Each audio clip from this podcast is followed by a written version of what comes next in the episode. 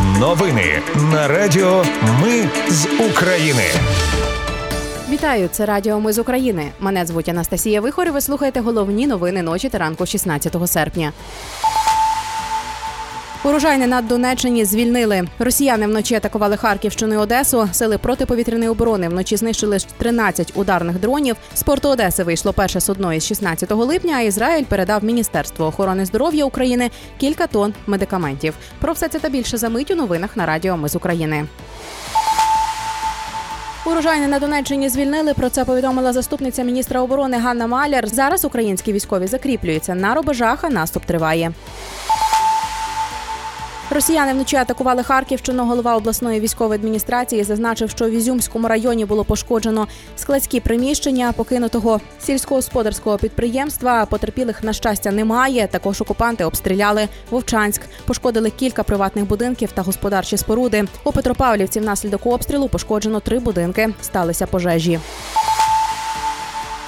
Вночі окупанти двічі атакували Одещину ударними дронами, цілили в портову та зернову інфраструктуру. Написав голова Одеської обласної військової адміністрації Олег Кіпер. У порту Дунаю від влучання постраждали складські приміщення та зерносховища. Там зайнялися пожежі. Сили протиповітряної оборони вночі знищили 13 ударних дронів шахід, якими атакували портову інфраструктуру Одещини. Про це повідомили повітряні сили. У Росії заявили про атаку безпілотників на Калузьку область. Губернатор Владислав Шапша запевняє, що вдалося збити всі дрони. України немає в списку запрошених на саміт Великої двадцятки в Індії. Проте є Росія.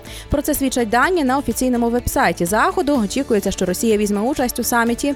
Водночас, за даними західних змі, Путін ще вирішує, чи їхати до Індії особисто. Минулого року він не відвідував захід. З порту Одеси вийшло перше судно з 16 липня. Про це повідомив міністр інфраструктури Кубраков.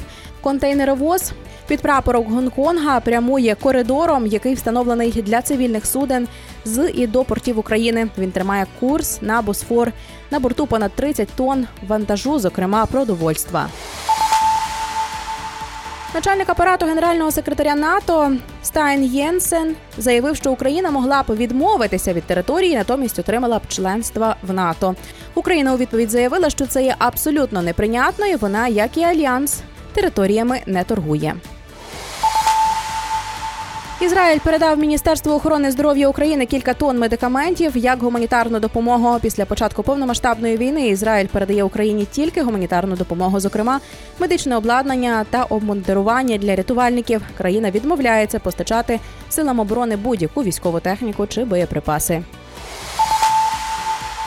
Укрзалізниця вирішила продовжити курсування гірських шатлів зі Львова до Яремче, Татарова, Буковелю, Ворохти та Рахова на період піку пасажирських перевезень. Раніше їх планували закрити 31 серпня, але через попит продаж квитків продовжать.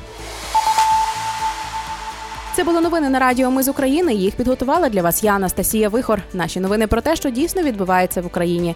Ми не робимо новини, зважаючи на чиїсь політичні або ж бізнес-інтереси. У нас тільки реальні факти.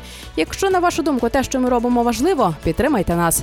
Заходьте на сайт Ми з України.ком та тисніть кнопку Підтримати. Почуємось. Радіо Ми з України перемагаємо разом.